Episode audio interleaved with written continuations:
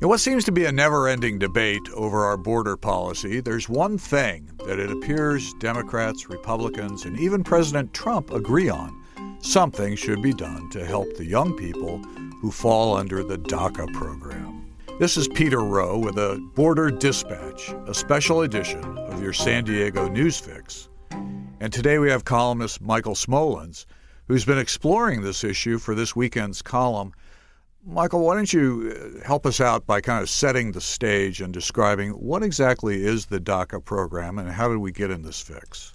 Well, the DACA program is uh, it's a shorthand for uh, Deferred Action for Childhood Arrivals. Okay, and this happened under President Obama, uh, that he created a program that allowed people here that, that were brought here illegally as children, and if they met certain criteria regarding education, not having you know major crimes on their record, and so forth, that they would get uh, you know they would be temporarily in the country without being threatened with deportation and that was going along fine. Uh, there's like 800,000 people that, that are under that program. President Trump ended the program. There had been uh, some legal concerns about did President uh, Obama overextend his authority in creating this program?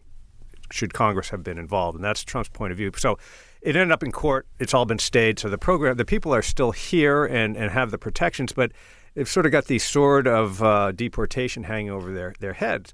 Now, a little context about these folks that, that many of them are as, as American as native born. I mean, this is the only country they know for a lot of folks. Uh, for a lot of them, they they tend to be young, educated, or employed, even including some veterans. They speak English. That's why, in a lot of views, uh, they're highly desirable immigrants to keep here in terms of this whole debate of who should we let in, who shouldn't should we let out. So it is a little perplexing why this is still, you know, the one thing you'd think they could sort of take off the table and agree upon. It hasn't been an agreement. Now, what's happening is that the um, the administration, the president, his son-in-law, Jared Kushner, who's a senior advisor to the president, has been working for months to pull together a proposal for an you know overhaul of the immigration system. Something everybody says they want. Of course, there's going to be a lot of contention over that, and that's just sort of emerging now. But the one thing that is not part of this is a solution for DACA, and so you know, once again, these poor folks are going to be a part of a bargaining chip. I mean, it's clear that that was left out in order to, to give leverage to one side or another. Um, uh, as this uh, ultimately is proposed and moves forward uh, in negotiations with Congress. Now, I'm, I'm a little confused, uh, which I guess is kind of par for the course when you talk about immigration. But I, I had heard earlier that Kushner is kind of a, a moderate uh, to liberal kind of force within the White House, and that others are a lot more hardline when it comes to immigration. So, why would Kushner not include the DACA program as part of his brief if uh, if there's so much you know so much uh, agreement oh, here. I I don't know. There has been very little information as to why that is the case, uh, but it sort of seems clear to, to me and many others that that's to to give some leverage to the administration to to negotiate. I mean, this they almost had a deal once. Trump almost got his wall or the funding for the wall uh, some time ago he came close to a, a deal with uh, Senator uh, Schumer of New York in exchange for the wall funding, a solution to DACA. Uh, that didn't fly for some reason. So, you know, here he is complaining about not having his wall. He could have probably had that. Yeah, it's a good question. Why? But uh, because it's something everybody seems to want, I think that, that somehow they're holding it out as a, as a carrot uh, to, to get things moving. Now, again, they, we don't know the, all the details of the emerging proposal. You describe the way you described Kushner there are some strong enforcement measures in this plan, along with uh, changes to the asylum system and so forth. It does not include a wall. They, are still pushing for that, but uh, as of right now, that's that's not part of it. So it will be interesting because polls have shown that even Democrats want you know, to the border secure and want a, a, a comprehensive system that works, and it's sort of dysfunctional right now. Whether this will do that, but you're right that I won't describe him as a moderate or liberal, but there are hardliners that he's probably had to deal with. And the, the first go around or an early go around of this proposal didn't have enough law enforcement or border enforcement to suit the president, but apparently it does now, and so he signed off on it. Again, this is all sort of you know coming out of uh, briefings, and and so the details really haven't come out. Well, in the New York Times recently, columnist Paul Krugman had a very interesting uh, take on the whole border situation. He was saying we do need a wall. We need a, a strong wall, and we need a strong wall with a large gate. Uh, we need a generous immigration policy, but we need to be able to control our borders. And his point was that if liberals don't get on board, and of course Krugman is is no one's idea of a conservative. He's quite liberal, you know, on most things. He's saying if liberals don't get on board with control of the border, uh, they're basically ceding this to uh, much more conservative voices, and the, and that the public will say, well, wait a minute, you know, it, it only makes sense that a sovereign nation should be able to control its borders, and if liberals aren't going to do it, then we'll go with with someone who will. Well, and and that is a growing concern among Democrats and and uh, even some liberal analysts.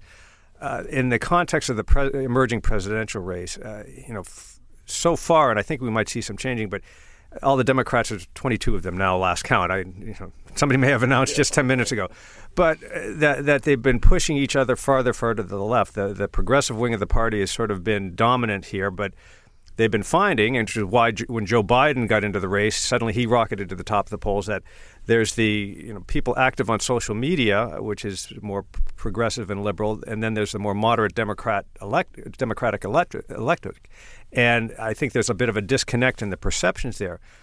Uh, some recent polling has shown exactly what Krugman's talking about that uh, that that uh, Americans in general and Democrats in particular like the idea of Im- immigrants, legal immigration, and more immigrants in the country. They think that's a benefit.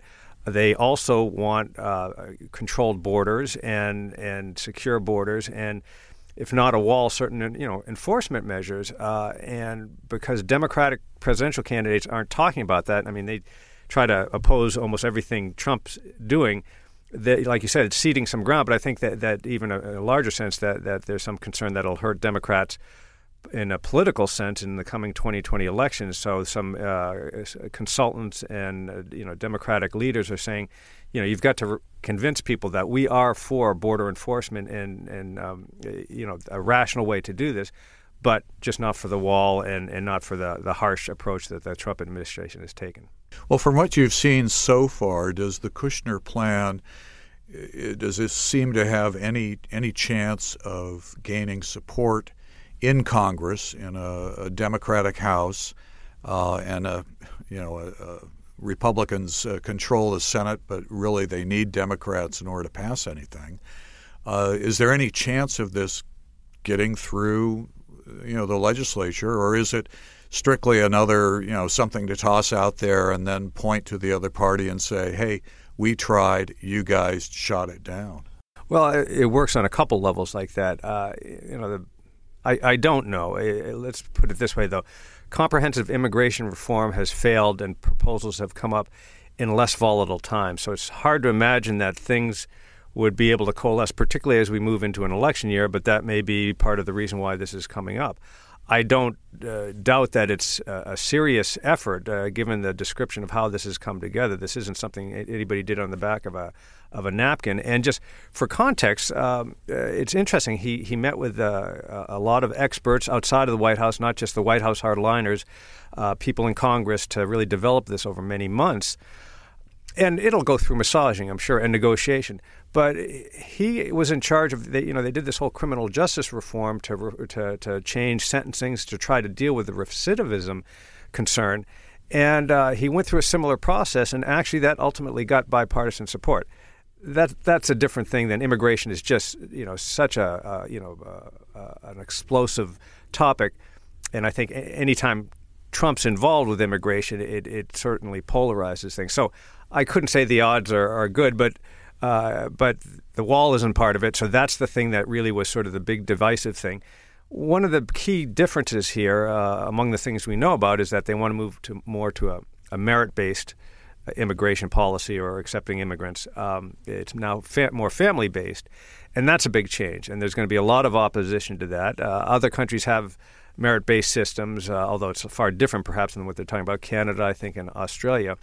Um, so there, will be fights over that, and uh, you know whether they can move forward on that, I don't know. But even if you support a merit-based system, what's the irony here that the people under DACA are sort of the poster children for that.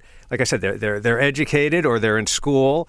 Uh, they speak English. You know, they're generally good citizens, and those are the kind of people that would have preference uh, under under a merit based system. So you know, again, there's obviously uh, there's a lot of politics involved. Surprise, surprise. yeah, unfortunately, I guess that's true. Uh, they're also the sort of folks who you imagine would have jobs, and if they were had if they had legal status, they'd be paying into Social Security. Um, no one's talking much about this, but like a lot of developed countries, we have a, a coming um, kind of demographic crisis in that we don't have enough young people coming along to pay into programs like Social Security to support the aged folks like, well, like yours truly, uh, who are going to need uh, people paying in order to continue to collect Social Security. The, the president is so, you know, here and there on so many things, but he has said that he supports legal immigration, that we need uh, the kind of immigrants that you're talking about. Uh, as I've said, that, that the DACA folks already here are, are sort of prime examples of what everybody sort of thinks we need. We need. Uh, so it, it's hard to say where things are going now. You know, a certain portion of his base does not don't particularly like immigrants being here in general, illegal or otherwise. Now, I'm not saying that's his whole base and so forth. The president talks a bit differently.